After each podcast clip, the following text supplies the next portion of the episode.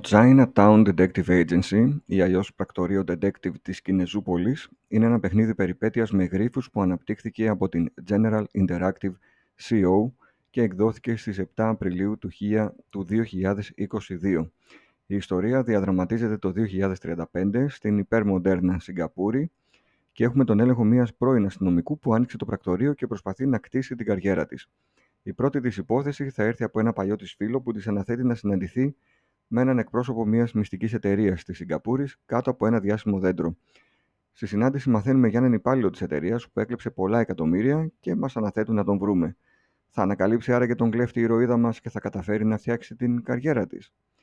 Τα γραφικά είναι μέτριες λεπτομέρειες, θα έλεγα, και οι χαρακτήρες αποτελούνται από λίγα πολύγωνα, κάνοντας τον τίτλο να θυμίζει με επιτυχία παιχνίδια εποχών ντος.